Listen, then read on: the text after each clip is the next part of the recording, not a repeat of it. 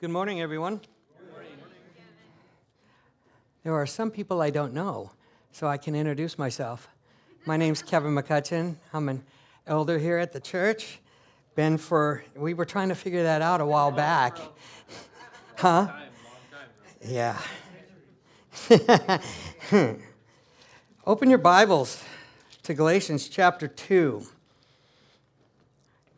It's interesting when Matt gave me this one, this, this portion of scripture, I was like, why don't I just skip through this and go right to later on in the, uh, in the uh, chapter and talk about justification by faith? But you know what?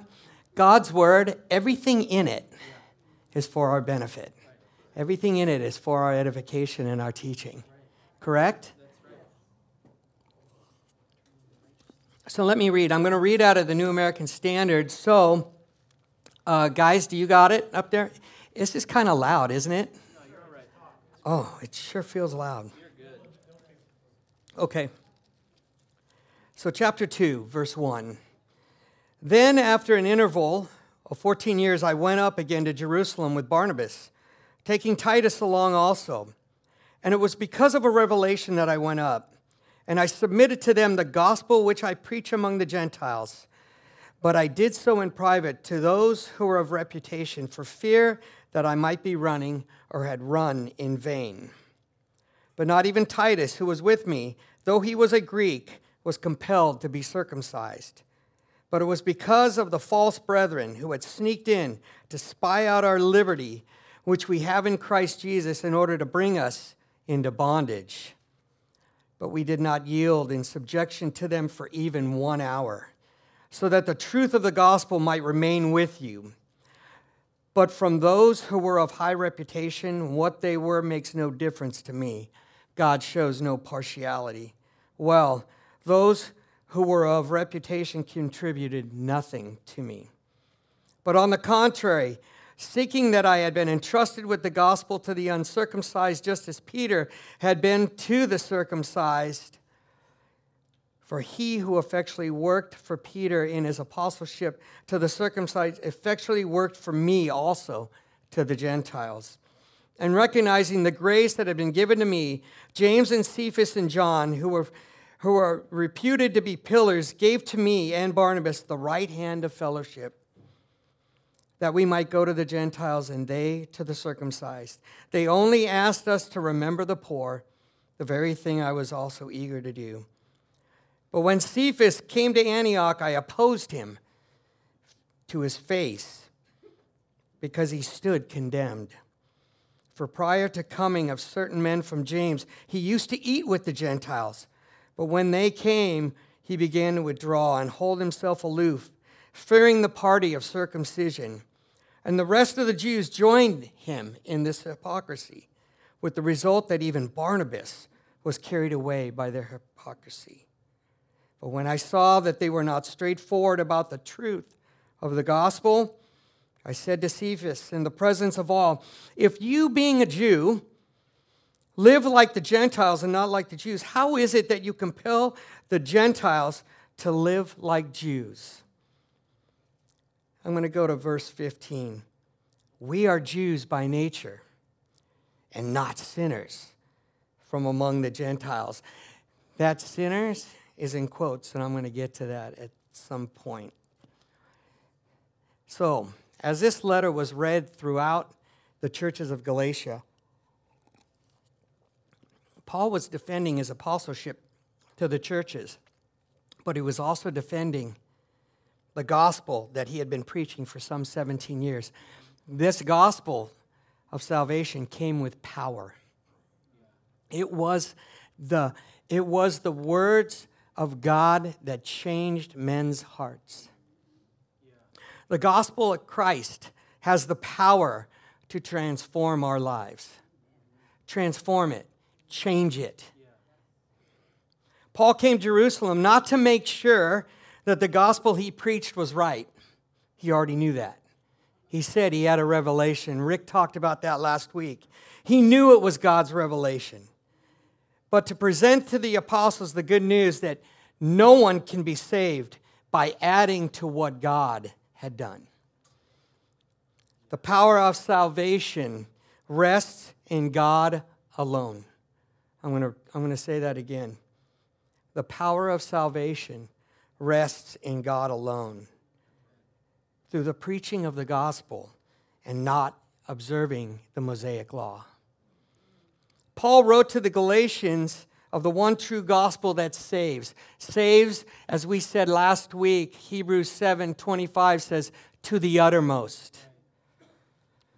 Yet not only did the Judaizers came in to, to dilute the message, they called on adding more to what Christ had done, adulterating and contaminating the purity of the message. Paul also called out the churches of Galatia, didn't he? In chapter 1, about leaving this great salvation. And he even called out the leadership of the church. Uh oh. The leadership of the church. Peter, because he was not standing firm in the truth of God. He called Peter out publicly. This was very important. And we're going to see why. And he wrote to the church of his jealous heart for them not to leave the gospel that came with power. He wrote this in, in the book of Romans For I am not ashamed of the gospel, because it is the power of God that brings salvation to everyone who believes, first to the Jew, then to the Gentile. For in the gospel, the righteousness of God is revealed a righteousness that is by faith from first to last. Just as it is written, the righteous will live by faith. The good news of salvation rests, as, we, as I said before, in God's hands alone. Yet, what Paul wrestled with is what I say, what we call today, the self help gospel. What can I do? What can I do to help you, God? What can I do? Wasn't that the first lie? It was the only lie. Every other lie came from that. Self reliance, self improvement, self optimization. You know what that is? Stepping up the ladder of success. In other words, not looking to God but to ourselves to save us. God's power to deliver from first to last is not about turning over a new leaf, because the leaf is the same on the other side. We need the power of God to change the human heart. And that's what happened to Paul, as Rick said last week. You know, it's interesting. I was reading about Tony Robbins. Does anybody know Tony Robbins? The self help guru, right?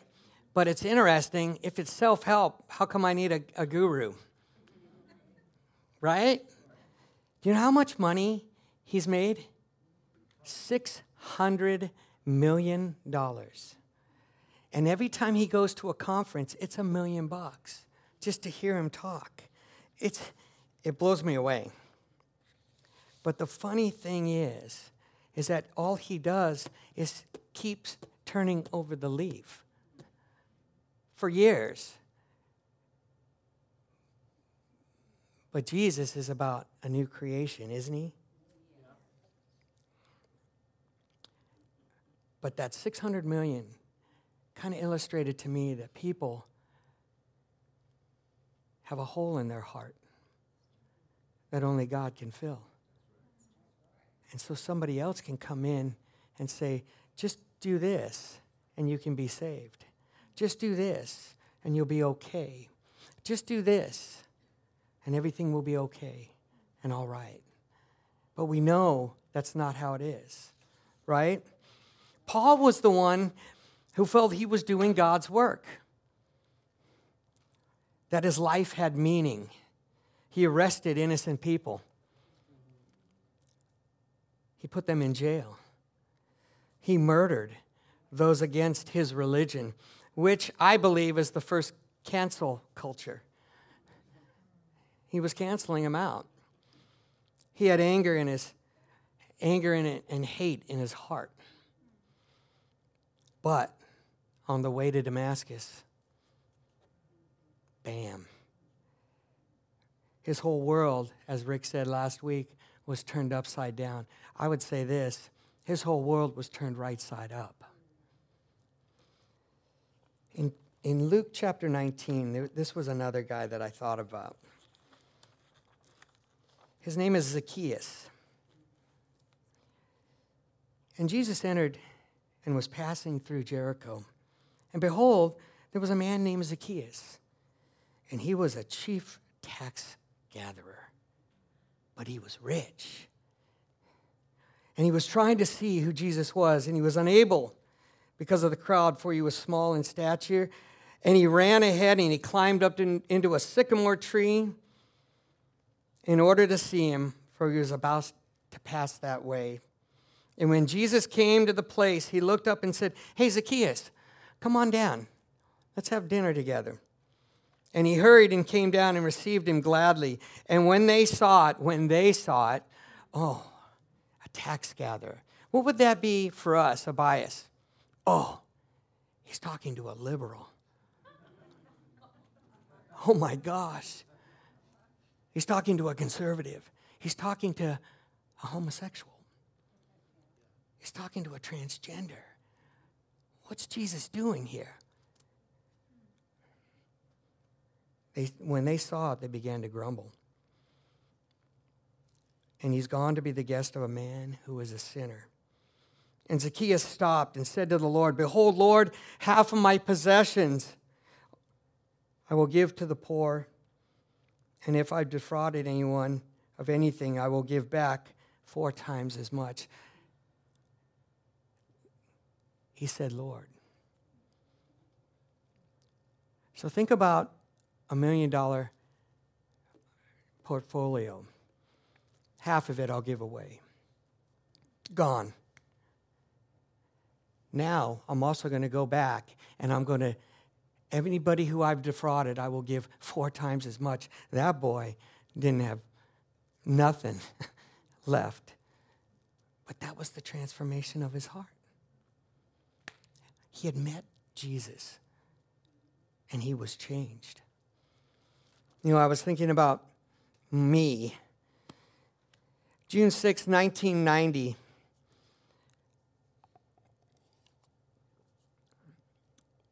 I called myself a functional addict.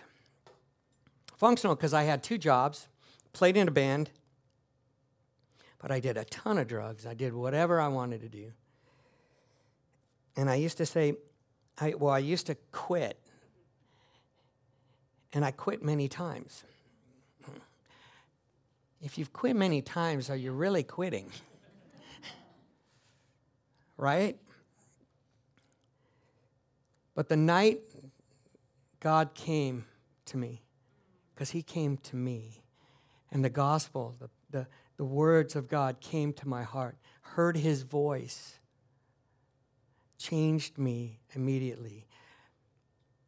I haven't done drugs, obviously, in 30 something years now, but other things left at the same time because that desire was gone. Now, I know the power of God. That night, I ran faster than the chariots of Ahab. I know because I had to look it up. The supernatural power of God. I was healed that night.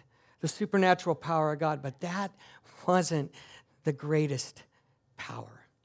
The greatest power was when I asked Anne's father for her hand, and he looked at me and he said, I see the change in you. And I said, This is that's Jesus. That's what's changed me. The word for salvation is the word soteria. It means deliverance, a safe return the process by which Almighty God provides rescue to mankind. This is what we experience in Him salvation, our safe return home.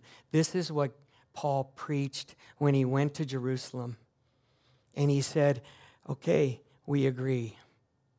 We agree on this. The power of salvation in the gospel can be understood in three distinct ways through the Holy Spirit's sanctifying work. Let me read this out of 2 Corinthians 1 9 and 10. Paul said this Indeed, we had the sentence of death within ourselves in order that we should not trust in ourselves, but in God who raises the dead, who delivered us from so great a peril of death and will deliver us. He on whom we have set our hope, and he will yet deliver us. Past, present, future. He is the deliverer.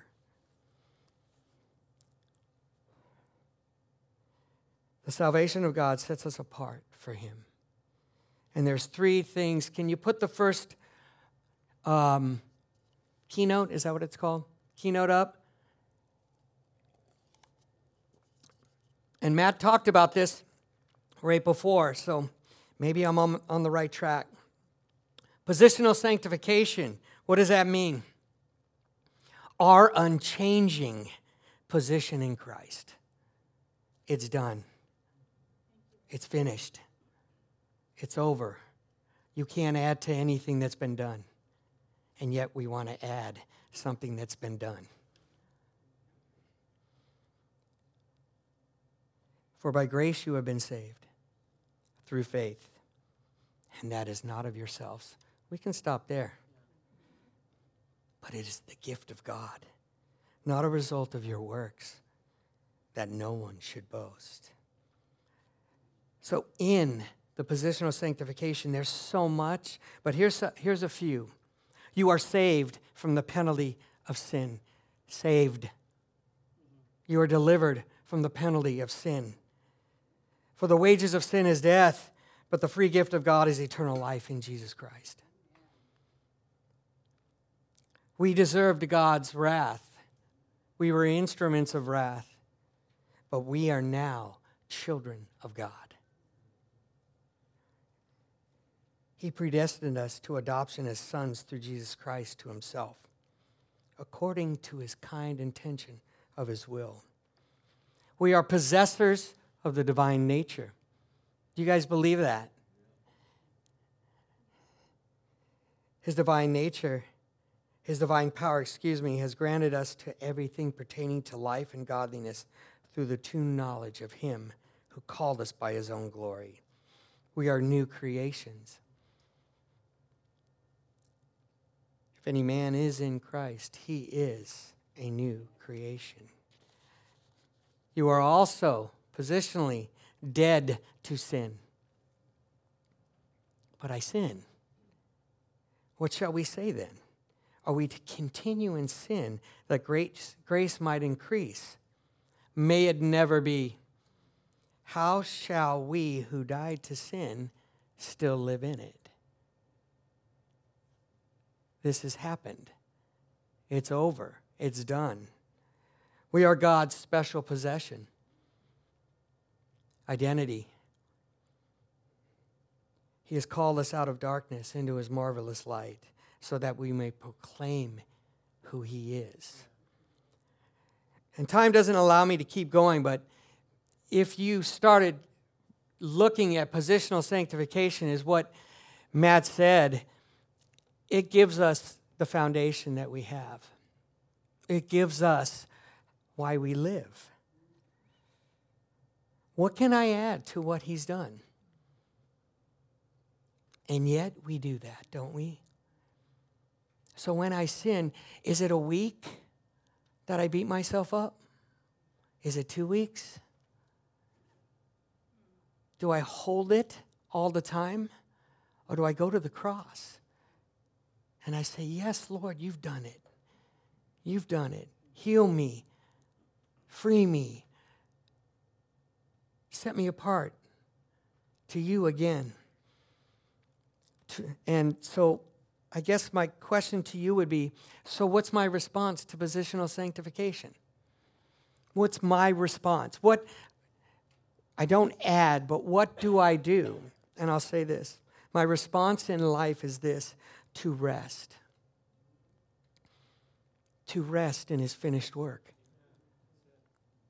To be diligent, though. This is not chilling on the couch with the, and I can't even do those things. I don't know how kids do that with the game. It's not chilling on the couch. You're striving to enter his rest. You're striving to enter what he's done. That's why we meet. That's why we meet.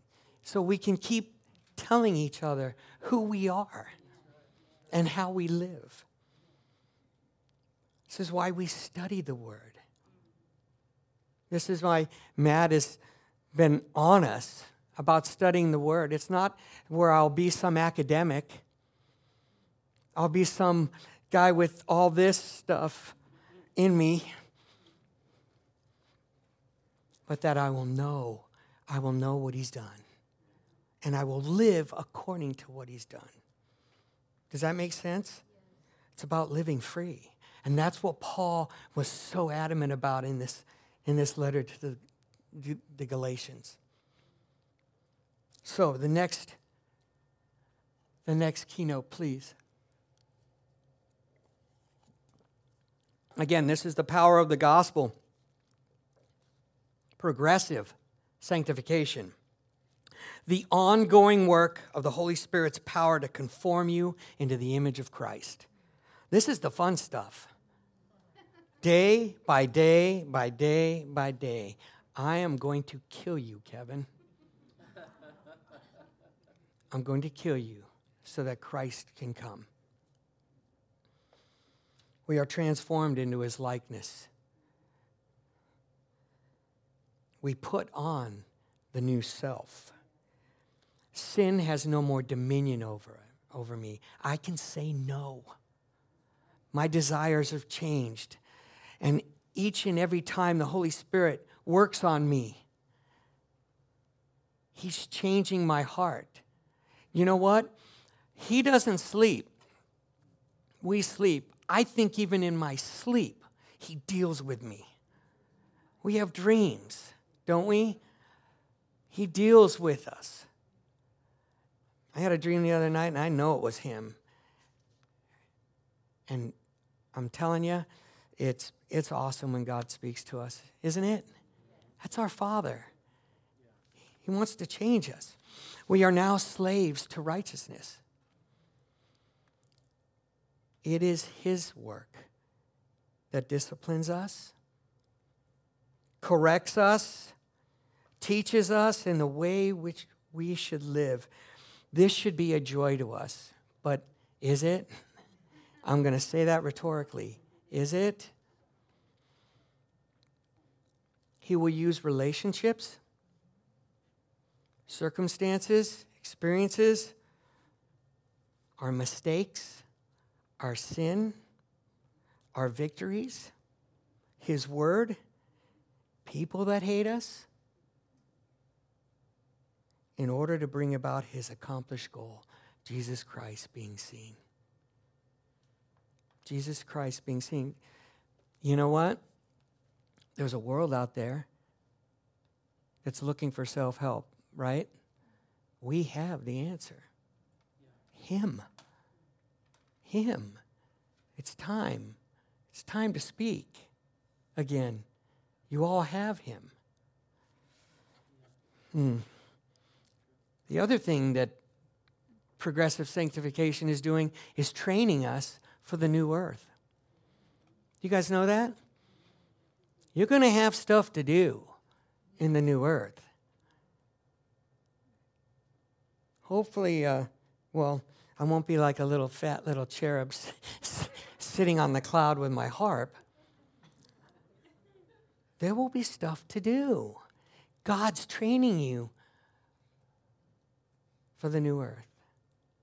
And it's awesome. It will be awesome. So, what is now my response to progressive sanctification? To persevere. A righteous man falls seven times, but he rises up again. Keep going. Keep seeking. Keep going for God. Keep moving in Him. Yield. Yield to His promptings. Obey His word. Guess what? There's a lot of stuff in here we don't have to really worry about because He said what it is. I think sometimes we, we wrangle about His word. He says, don't do that. Do that. And when the Holy Spirit comes and, and speaks to you about His word, it's easy. It should be easy. We don't add to our salvation, but listen, we do add to our faith. There's something different. And this can be very interesting.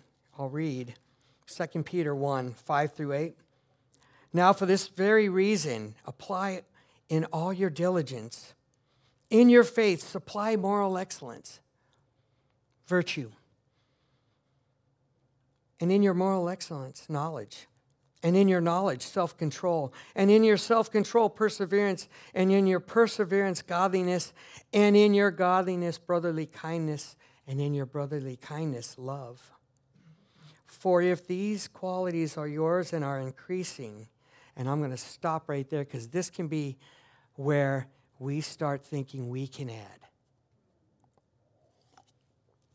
And here's where it almost can be like superstition. Because I can also add in there praying, reading the word, coming to church. What else can I do?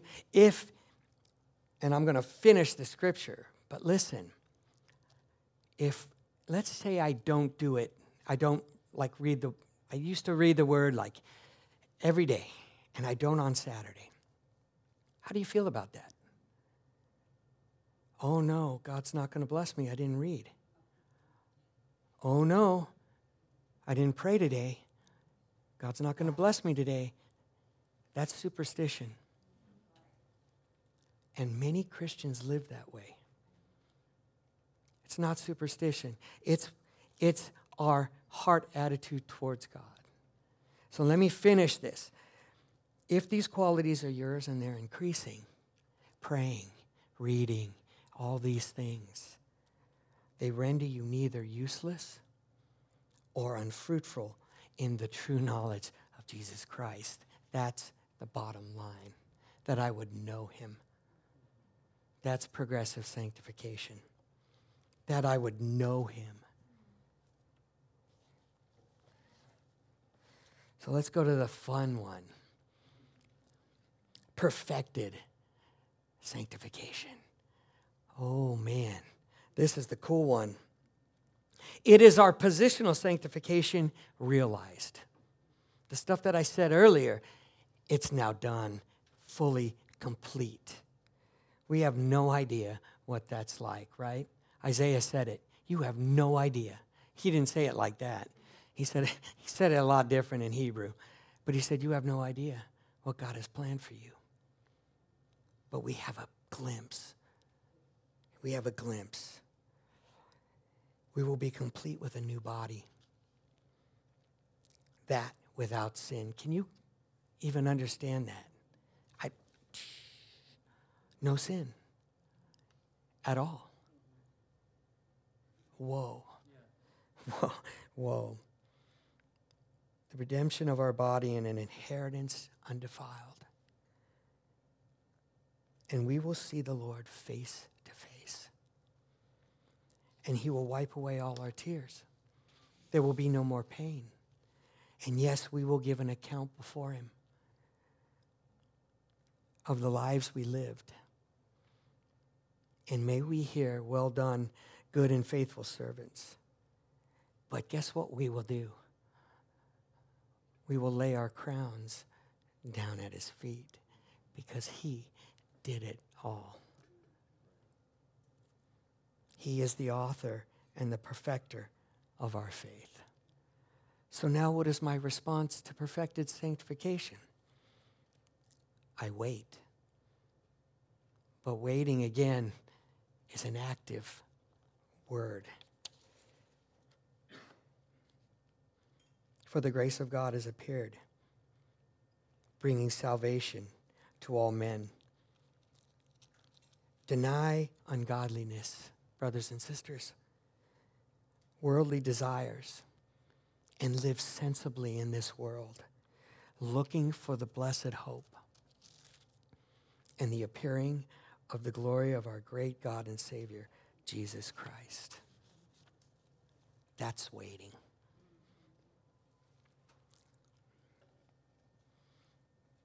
So, this is why Paul was so adamant with Peter. Peter knew the truth, didn't he? He went to Cornelius' house. The Holy Spirit fell on them.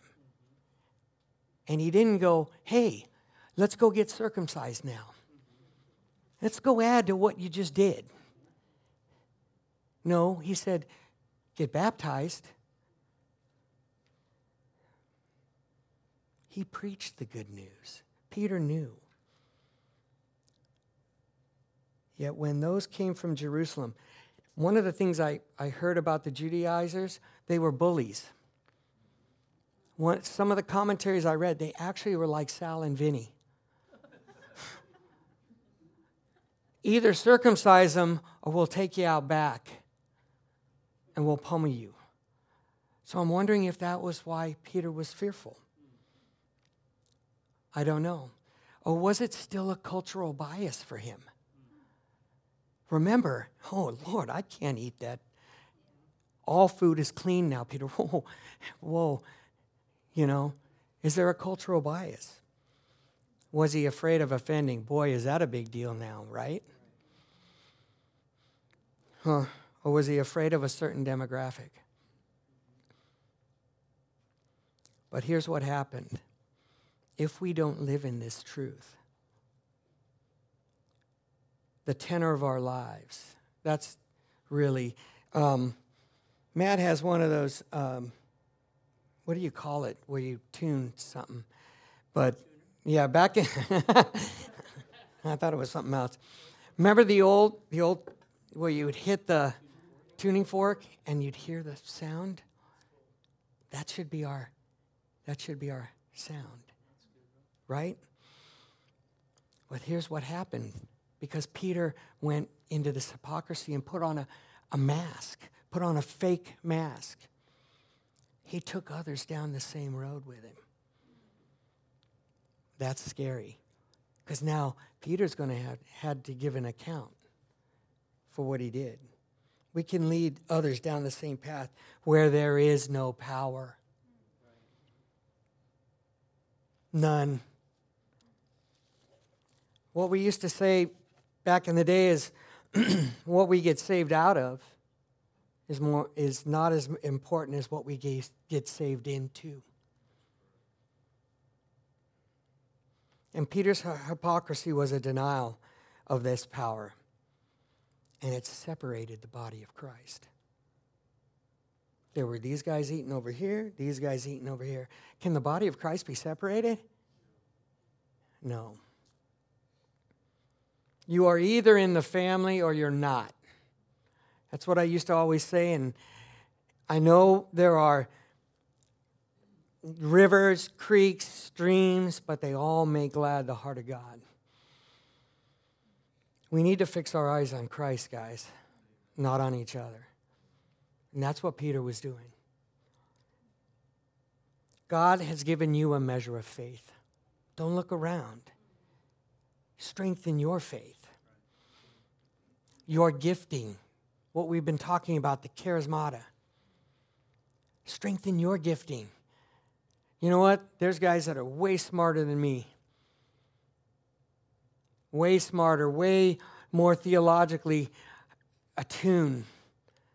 But but Kevin, you, you, whatever you have, start strengthening that. How about your calling? Don't look at someone else's calling. What is God calling you to do? Obviously, the commission is all of us. But what is He calling you to do in order that you would grow into the unity of the faith? we know Peter was repentant. Why? Because in Acts chapter 15, there was a council at Jerusalem, and he stood with Paul and said, oh, You don't do that. We don't circumcise the Gentiles because the power of the gospel is in a transformed heart. They said a couple other things that were weird, but you know, drinking blood and all that stuff, because I guess that's that's was important. But they they stood together again and said, This is the power of the gospel. Amen? Amen. Stand with me.